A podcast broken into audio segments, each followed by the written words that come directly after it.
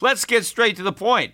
You want to grow your portfolio to deal with the rising cost of inflation, to pay off your debt or your mortgage, pretty much anything standing in the way of you and financial freedom, right? Well, with Yahoo Finance, you can get access to the news, data, and tools that you need in order to help you reach that financial freedom. And when it comes to your financial future, you think you've done it all. You've saved, you've researched, you've invested all that you can. And now you need to take those investments to the next level by using what every financial great uses Yahoo Finance. For more than 25 years, Yahoo Finance has been the brand behind every great investor. They're the number one finance destination, producing a holistic look at the financial news cycle, including breaking news, original perspectives, analyst ratings, independent research, customizable charts, and so much more. For comprehensive financial news and analysis, visit the brand behind every great investor, yahoofinance.com, the number one financial destination. That's yahoofinance.com. Spring is in the air at Littleton Coin Company, and we want to help you brighten your collection. Visit us at littletoncoin.com all month long to enjoy 15% off your purchase. With a wide selection of coins, paper money, supplies, and more, Littleton Coin Company has something for every collector's taste. Use promo code SPRING at littletoncoin.com for 15% off your purchase all month long. Restrictions apply. Littleton Coin Company. Serving collectors since 1945. The Peter Schiff Show. Hi, this is Peter Schiff. It is Saturday, February 4th, 2017, and yesterday we got the first jobs report of the year. And the way Wall Street and uh, the media seems to be spinning it, it was a good report. It was good news because the headline number beat expectations. We created 227,000 jobs in January versus the 175,000 that had been expected. And of course, it was an improvement on the 157,000 jobs, which was a disappointing report in December. But once again, if you look beneath the headline number, you'll find that there's a lot more problems to this report than what the media is, is reporting. I mean, First of all, as always, the lion's share of these jobs are lower paying service sector jobs. Uh, they're in retail trade, they're in leisure and hospitality. So we're not creating the type of jobs that will make America great again. In fact, if you look at the higher paying jobs of manufacturing, mining, uh, logging, things like that, I mean, these jobs are barely adding any workers, if not losing workers. But the bigger story here has to do with what's happening to labor force participation, wages, and unemployment. The unemployment rate, the official U3 unemployment rate, went up from uh, 4.7 to 4.8.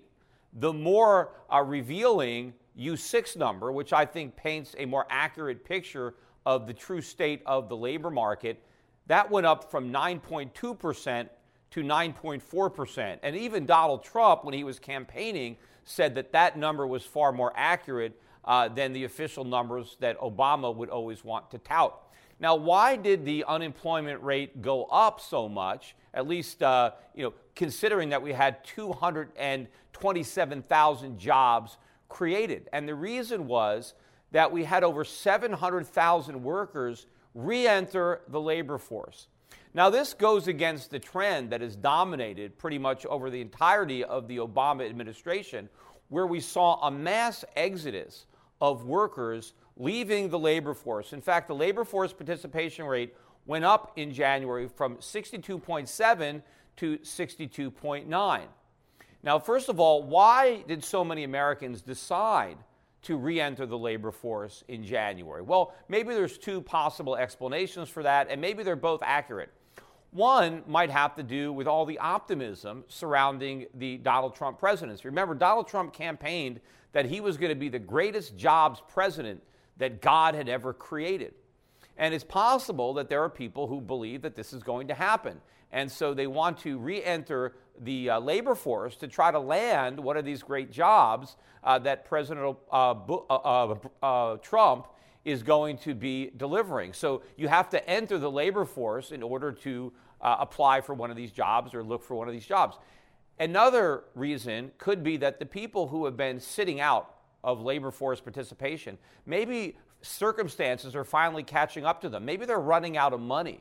Whatever was sustaining them, maybe uh, they can't do it anymore. Maybe they've depleted their savings or they've used up all their credit. Maybe the cost of living has been rising to the point that they just have to by necessity. They need a job. They no longer have the luxury of not wanting one. And so you probably have more people coming into the labor force. Maybe some of the students are giving up on uh, going for a master's degree. Maybe they've realized that they're wasting a lot of time and money on higher education, and so maybe they're looking for jobs instead of another place uh, uh, to enroll for, for, for, for, study. So there are a lot of factors, I think, that could be driving more people into the labor force. Plus, the labor force participation rate is so low. At some point, you would expect a rise in the participation, trying to at least go back, uh, revert a, a bit to the mean.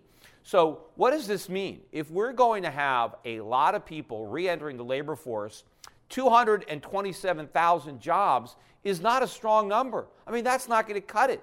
I mean, it was probably a strong number when we had hundreds of thousands of people leaving the labor force every month because there weren't too many people who actually wanted jobs. So we didn't have to create that many. But now, if 700 and what 30,000 people joined the labor force in January, but we only created 227,000 jobs, what that means is most of the people who wanted to get a job in January still haven't found one, and they're still going to be looking. Plus, this is just one month. What if the same thing happens in February, March, and April? We keep getting this big influx of workers into the labor market. Unless we start creating four, five, six hundred thousand jobs a month, the unemployment rate is going to continue to rise, despite the fact that we continue to create jobs. Also, look at wages, hourly earnings. This was the real dark blemish on this report. The consensus was that wages or average hourly earnings were going to rise by three tenths of 1% in January. Instead, they only rose by one tenth. But it actually gets worse because they originally told us that in December, uh, wages rose by 0.4. They just revised that down to 0.2. So between the last two months, wages actually rose by four tenths of a percent lower than what Wall Street or the economist had been looking for. And why is this? Well, if you have all these workers now competing for jobs, that puts a lot of pressure on wages because now employers have more choices. They don't have to offer as much money to entice somebody to accept the job because you have a lot more people looking for jobs. So that's going to keep pressure on wages. So, what does this mean when it comes to the Fed? Because if we're going to have rising unemployment and downward pressure on wages, or at least wages not rising, and we know that prices are rising. In fact, prices are already rising officially uh, by the Fed's uh, 2% target. So that means real wages are falling quite a bit. So if we're going to have a big increase in unemployment, as millions of people re enter the labor force, now officially looking for work, and if at the same time all those people looking for work keep a lid on wages, that means the Fed now has the excuse that they've been looking for not to raise rates. Because remember, the Keynesian Phillips curvers. And the Phillips curve basically says that um, inflation is a function of unemployment, meaning that if you don't have a lot of unemployment, then you can have high, uh, th- then you can have low inflation, but if or higher inflation. But if you have more unemployment, that, that keeps a lid on inflation. And also, the Fed believes in this wage price spiral that wages and increasing wages are what cause inflation. And of course, that's putting the cart uh, before the horse. It's the Fed and its monetary policy that causes inflation. And one of the results of inflation is that prices rise, including the price of labor. But when you have Fed officials who believe that rising wages is what causes inflation and that rising unemployment will dampen inflation, then what is the Fed going to be able to do? They're going to be able to use the increasing unemployment. And I know it's only a little bit so far, but if this is a real trend, if this is the beginning of people coming back into the labor force, then we're really going to see a big move up in unemployment and a lot of pressure on wages. This is the perfect excuse that the Fed's been waiting for not to raise rates and to push back the expectation of when the next rate hike is coming. As a matter of fact, on Wednesday of this week, we got the Fed's decision on interest rates following their, their two day meeting. And as expected, they left interest rates unchanged. It was unanimous. But what the markets had anticipated was that the Fed would give some clarity as to when the next rate hike would come. A lot of people thought, well, maybe in March, because remember, the Fed's been saying we're going to have three rate hikes in 2017. And so they got to get started if we're going to have three. And so people thought the Fed would have said something to indicate that maybe it would be March. They, they made no such comment. In fact, the probability of a March rate hike went down following that meeting, and then it went down again following the supposedly better than expected jobs report because I think some people are starting to figure out what this means. I mean, the reason the Fed didn't give a clue that it might be raising rates in March is because it has no intention of doing so. In fact, the Federal Reserve reiterated that increases in interest rates will be very gradual and that there will be no reduction in their balance sheet. They will continue to reinvest all maturing principal and all the interest that they receive. And so the markets are starting to figure out that the rate hikes are not coming. And in fact, look at what's happening to the dollar. Remember all the hype about how the dollar was going to go way up because the Fed was going to be hiking rates and we were going to get all this fiscal stimulus. And if you recall, I mentioned this on, uh, on my podcast quite a bit. At the end of last year, the most crowded trade was long the dollar and short any other currency. Everybody believed the dollar was going to go up. Just like at the end of 2015, everybody believed that gold was going to go down. Short gold was what everybody was doing. And then, of course, gold had a huge rally in the first part of, of 2016. Well, that's already happened to the dollar. You know, the dollar finished this week down. This was the sixth consecutive down week for the dollar. In fact, the dollar now is at better than a two month low. But if you look at what the dollar did in January, with so many people bullish on the dollar coming into the new year, the dollar had its worst January in 30 years. So this shows you that the markets are just beginning to sense what's really going to happen at the Fed and what's really going on at the US economy. Meantime, on the other side of the Atlantic, as inflation pressures are building in the Eurozone, and as we're getting pressure on the European Central Bank from the Bundesbank, because remember, they have a hard target, right? That 2% is a ceiling in, uh, in the Eurozone. I mean, in fact, they have to keep inflation below 2%, right? They keep saying close to, but below 2%.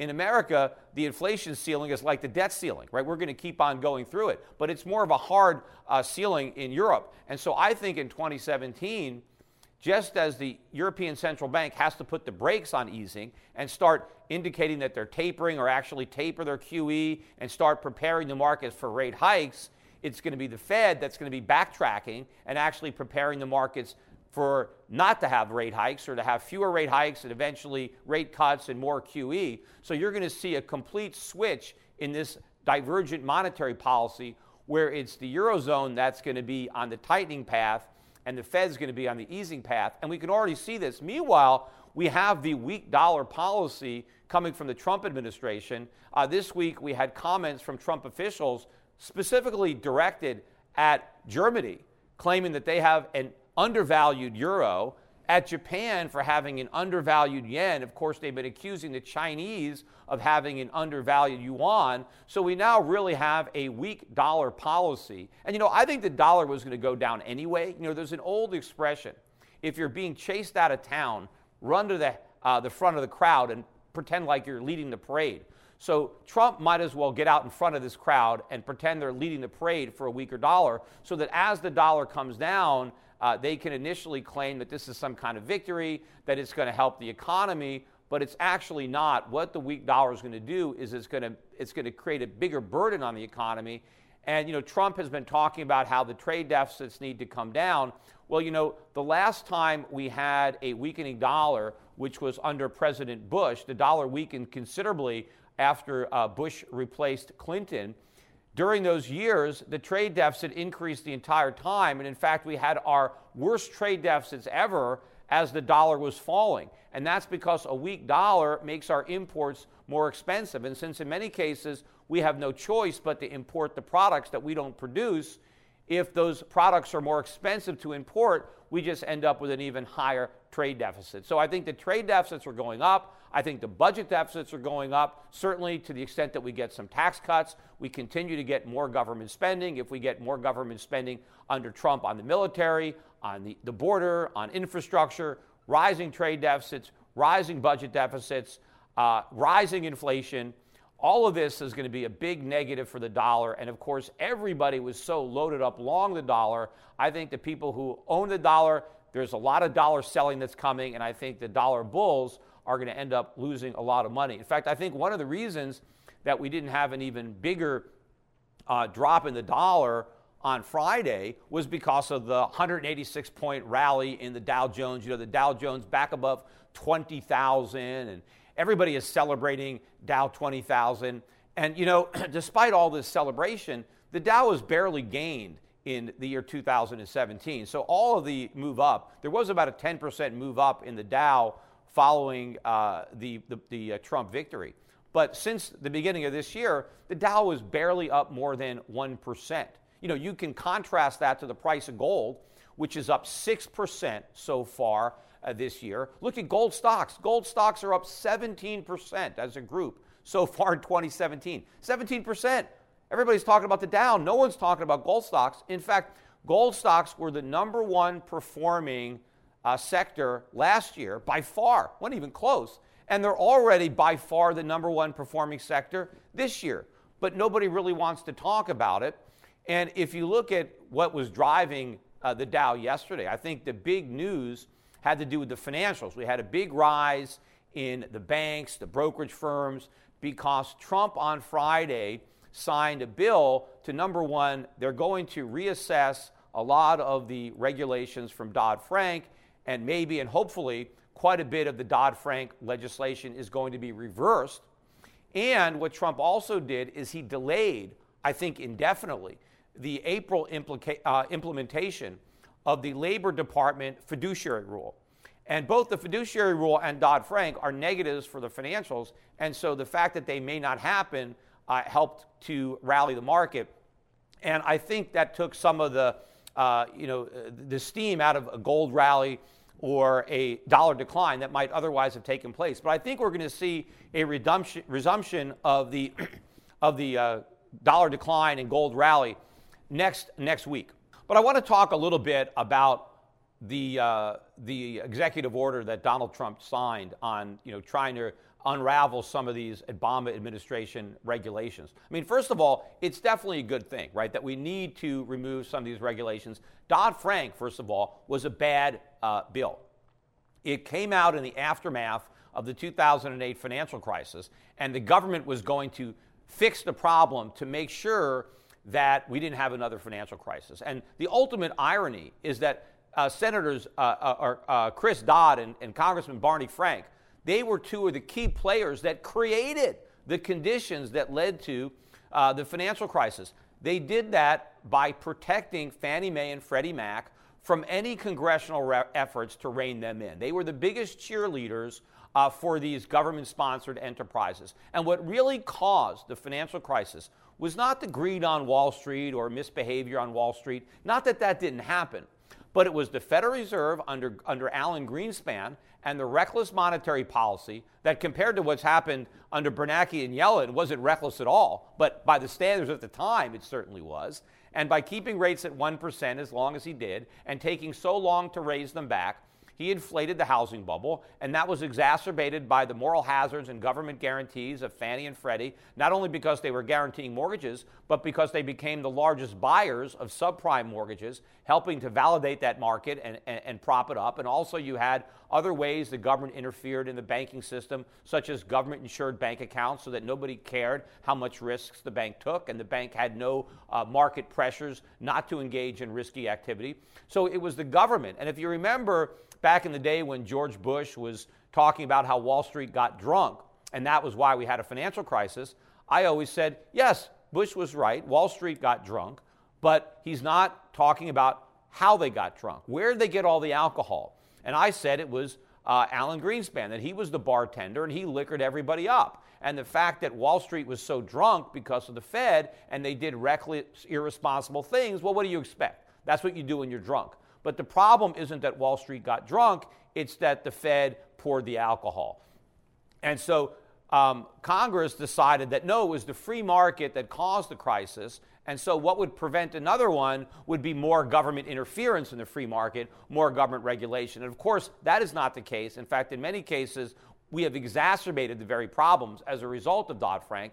And another financial crisis is, of course, inevitable. And when it happens, it's going to be worse than the last one. What's scary about the potential of some deregulation now is I can already hear the left using this as the scapegoat, blaming the next financial crisis on whatever marginal deregulation we happen to have under Donald Trump. They'll be saying, "Oh, you see, everything was great, and then look, we have this deregulation, and you know we have another financial crisis." In fact, they're already putting that spin on the jobs numbers. I read a lot of articles on how this January jobs report shows that President Trump was handed this great economy, this great jobs market. Meanwhile, as all the people who left the labor force under Obama try to come back in under Trump, and now the unemployment rate rises for no fault of Donald Trump's. Of course, Donald Trump is going to get the blame. Oh, look, look at this unemployment rate coming up now that we have President Trump. But I also want to talk more about this fiduciary rule that is now being suspended. And, you know, the way the media is reporting this, right, because the, the government advertisement on this fiduciary rule is that it requires brokers to put their customers' interest first, right? So that's a good thing, right? Who could be against brokers putting their customers' interests first? So now the way the left is spinning this is okay, so now uh, the, Trump is not going to implement this, and this is a sad day for investors because now the brokers can keep on screwing them over, right? They don't have to do what's right for their customers, they can keep on just making money for themselves. And like most things in government, whenever they have legislation, right? Because there's no truth in legislating like there's truth in advertisement. Whenever the government says something, right, whatever the purpose of a regulation is, the result is the opposite of that express pur- purpose. Like if they pass tax simplification, right, the result is that taxes get a lot more complicated. But you know nobody wants to vote for tax complication, uh, complication but everybody wants to vote for simplification. So they take a bill that complicates taxes and they label it simplification so that it can get support. I mean, look at the Patriot Act. Could you imagine a more unpatriotic act than the Patriot Act? But, you know, they labeled it the Patriot Act because who wants to be unpatriotic, right? So everybody supports it. So the same thing with this fiduciary rule. They're saying that this forces brokers to put their client interest first. I think the effect will be the opposite. I think it would have forced brokers to set aside their client interest and put their own interest first. Now, first of all, this, the concept that we need the government to force brokers uh, to put their client interest first. Why? I mean, all businesses put the customer first, right? That's the rule. The customer is always right. Why is the customer right? Why does everybody want to satisfy the customer? Because there's competition. If you don't satisfy your customers, somebody else will, and you'll lose your customers. The same thing applies to the brokerage industry. I mean, first of all, I want to put my client's interests first for a couple of reasons. One, just because of my own moral compass. I mean, I want to do the right thing, and I don't think I'm unique. I think most people in the financial services industry want to do what's right for their customers and believe they're doing what's right for their customers, even if they're not they're at least sincere. Now, I'm not saying there aren't some people that cut corners. That's true in every industry. But generally, those people don't succeed very much. They don't have as many clients as the brokers that do a better job and really treat their customers right, which is the other reason that I want to treat my customers right, is because I don't want to lose them. I want to get additional customers. So I'm forced, not by government law, but by free market competition, I'm forced to do the right thing uh, about my customers. I don't need a government rule to require me to do what I'm going to do anyway. But what, end, what would have happened as a result of this fiduciary rule is it would have substantially increased the costs of uh, servicing retirement accounts, IRAs, to the point that a lot of brokerage firms were going to raise their minimum so high for IRAs that a lot of investors, smaller investors, wouldn't even have the ability to seek out any professional help when it comes to their IRAs. They would have to do it all themselves. But to the extent that you could you know, deposit enough money so that you can meet the minimum. What the law was going to do was force brokers to basically put their clients into the lowest cost uh, funds or strategies where you pretty much just replicated whatever the markets were going to do, right? There was going to be no room for actual thought, right? It wasn't that you could try to decide what you think should be done. If you think certain sectors are overvalued or undervalued, if you think the market is a bubble, if you think uh, you know that stocks that people that, that, that a lot of people are buying are too expensive, right? You couldn't actually use your mind because if you did, and in the short run your strategy underperformed, you were liable uh, for a lawsuit. I mean, the fiduciary rule would have made it much easier for clients to sue their brokers if temporarily the strategy that they put them into underperformed some lower cost benchmark. And generally, where you have people thinking and people trying to do the right thing, that is more expensive than when you just mindlessly buy the indexes. You just follow the crowd and do what everybody else is doing. That's the easiest thing to do. And so that's going to have the lowest cost. And so, what I think was going to happen throughout the brokerage industry is it was all going to be about defensive advising, just like a lot of doctors would uh, practice defensive medicine and maybe do a lot of unnecessary tests so they don't get sued. I think everybody would be funneled into the same uh, low cost index type strategies, which are destined to fail. Because, I mean, the markets are way overvalued and they're going to go down. And, you know, if you're a broker and you actually believe the markets are overvalued and you want to advise a different strategy, you would really be precluded from doing that had this rule got into effect. But, you know, if you go back and look at all of the regulation, because I would like to see the Trump administration not just look at Dodd Frank, but go back to Bush. You know, look at the Patriot Act. You know, get rid of that. Or how about get rid of all of this regulation in the securities industry? Get rid of uh, the SEC or get rid of FINRA or substantially roll back what they do because everything they do has the effect of minimizing competition, driving up costs, uh, minimizing freedom of choice. I mean, why shouldn't Americans be free to choose uh, how they want to invest? Why do we need the government to interfere with the relationship between a client and the broker? Why does the government have to say, these are the type of investments you can buy, these are the type of investments you can't, this is how your retirement account has to be invested? Look, if you're smart enough to save for your retirement, you should be smart enough uh, to come to your own conclusions on how you want that money invested. The irony of it is that all this government regulation has backfired. I mean, a lot of the regulation is designed to protect the little guy, right? To make sure the little guy doesn't get screwed over by greedy uh, Wall Street uh, brokers. But the reality is, the government has made it so difficult and so expensive now to work with the little guy that nobody will. That all the firms have minimums that are so high that the little guy is basically shut out. I mean, let's say you have $5,000 and you want to start investing. Nobody's going to help you. Nobody can afford to help you because you cannot charge a client enough money on a $5,000 account to cover the compliance costs or the risks associated with having that client. So, what happens to this guy? He's out on his own. He's got to do it all by himself. He's got to figure out where to invest the money. He doesn't have any real experience or knowledge, and he's easily influenced uh, by a lot of hype. And they're also very vulnerable to scams. They can fall victim to a pump and dump scheme or a Ponzi scheme. So, as a result of the government trying to protect the little guy uh, from criminals on Wall Street, he ends up being victimized and robbed blind uh, by uh, criminals who aren't on Wall Street because all of the quality, reputable firms are regulated and licensed, and so they can't afford to deal with the small guy. The people who can afford to deal with the small guy are the people who are going to rip them off. So the reality is, a lot more people get ripped off because of all the government protections. And in addition, if you look at the cost of complying with all these rules and regulations, who do you think pays those costs? It's all built into the fees and the commissions that Wall Street charges. And in fact, if we didn't have all these rules and regulations that, in my opinion, do nothing to actually protect clients, if we didn't have them, the savings to investors would be more than anybody could have possibly stolen.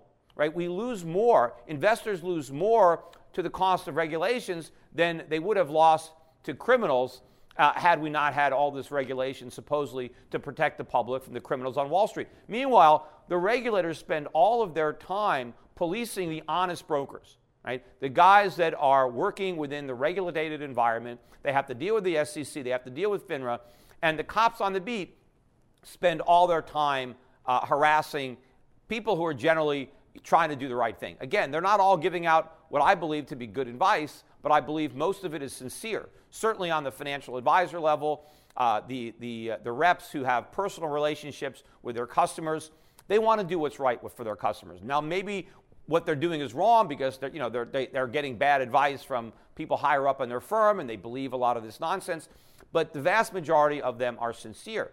But what happens is the government spends all their time policing these honest individuals, and there's nobody policing the actual crooks. Because there are people out there who are unscrupulous, who will defraud people, but since they're not operating under the regulatory scrutiny, uh, nobody is even looking at them, and they're, and they're free to run roughshod. So if the government got rid of all this regulation and actually policed legitimate financial crime, that would be a good thing. It is free market competition not government regulation that protects consumers. And ironically, as a result of all of the government rules and regulations that are in theory designed to protect consumers, there is a lot less competition in the brokerage uh, industry, and therefore consumers have fewer choices and less real protection. You know, as an example, I started my brokerage firm, Euro Pacific Capital, back in the mid 1990s. And it's not like there were no rules and regulation back then, because there certainly were plenty. But if the volume of rules and regulations that exist today existed back then, there is no way I could ever have started my company. And you know, that's the way the big firms want it. You know, there is a cozy relationship between the larger firms and the regulators that oversee the entire industry because all the rules and regulations act as a barrier to entry to inhibit competition. You know, when you're a large firm, there are economies of scale. And so the bigger you are, the more easily it is to absorb the burden of complying with all the rules and regulations. But when you're a small firm and you have to comply with the same rules and regulations as much larger firms, you don't have the economies of scale. And that's why so few people start brokerage firms today. And that's why over the last several years, so many smaller firms have gone out of business because they cannot afford to survive with the extra burdens imposed by all the rules and regulations. So if we didn't have all these rules and regulations from FINRA and the SEC, then far more people would be able to start brokerage firms. We'd have a much uh, more vibrant market for ideas and strategies. Consumers would have a lot more choice among uh, a, a, bigger uh, supply of financial professionals who can offer different strategies and different opinions. You'd have lots of competition, a robust market, and I think more people would get better advice and there would be fewer people being ripped off. But again, as is always the case with government regulation, the opposite of their intended purpose is what is actually uh, the consequence of the regulation. So hopefully we will get uh, more deregulation under uh, President Trump, but I hope it doesn't just stop with Dodd Frank. I hope they go a lot further and they go back further in time and they unravel a lot of the rules and regulations that came in under the Bush administration and then those rules and regulations that predate Bush. Well, that's it for now. And, you know, make sure to w- tune in and listen to my podcasts. I do my podcasts far more frequently than I do these video blogs. I try to make a point of at least doing two a week. Sometimes I do more. You can listen to my podcast on my um, YouTube channel, Schiff Report, as well as on my website, schiffradio.com. Bye for now. Today's financial advisors behave like pro wrestling TV commentators. They scream that the recovery is strong, debt is manageable, inflation is low, and that the Federal Reserve has everything under control. They may be oblivious, but the danger is real. Looking beyond the media hype can open a world of broader investing ideas. Euro Pacific Capital is a registered investment advisor that offers stock focused wealth management services that closely follow the strategy of our founder and CEO, Peter Schiff. We concentrate on those countries that are more closely in tune with Peter's vision of how capitalism is supposed to work. And these investments are not hard to find, provided you know where to look. Isn't it time you change the channel and let Euro Pacific put a little reality back into your portfolio? If you live in the United States and have $25,000 or more to invest, call 800 727 7922. That's 800 727 7922. Non U.S. residents access similar strategies through Euro Pacific Bank at europacbank.com. Euro Pacific Capital and Euro Pacific Bank are affiliated companies. Hi, this is Peter Schiff, and long before foreign governments were buying gold, I urged my clients to put 5 to 10% of their portfolios into physical precious metals. Despite gold's massive rise over the last decade, I still think that a 5 to 10% allocation to gold and silver is a smart investment decision. But buyers have to beware. Big TV gold dealers push all sorts of coins that are poor investments. Bait and switch deals, price protection guarantees, leveraged gold accounts. These are just a few of the sleazy tactics used to swindle inexperienced gold buyers. My gold company is different. We never offer a coin or bar unless I consider it to be a good investment. I want my customers to be educated. That's why I'm offering you a free research report exposing the biggest scams and ripoffs in the industry. Download my report, Classic Gold Scams and How to Avoid Getting Ripped Off for free at goldscams.com. This report tells you everything you need to know about how to avoid losing thousands of dollars with scam gold dealers. It even tells you how to tell if a salesman is lying to you on the phone. This is a must read for anyone considering a gold or silver investment. Download this free report today at goldscams.com. That's goldscams.com.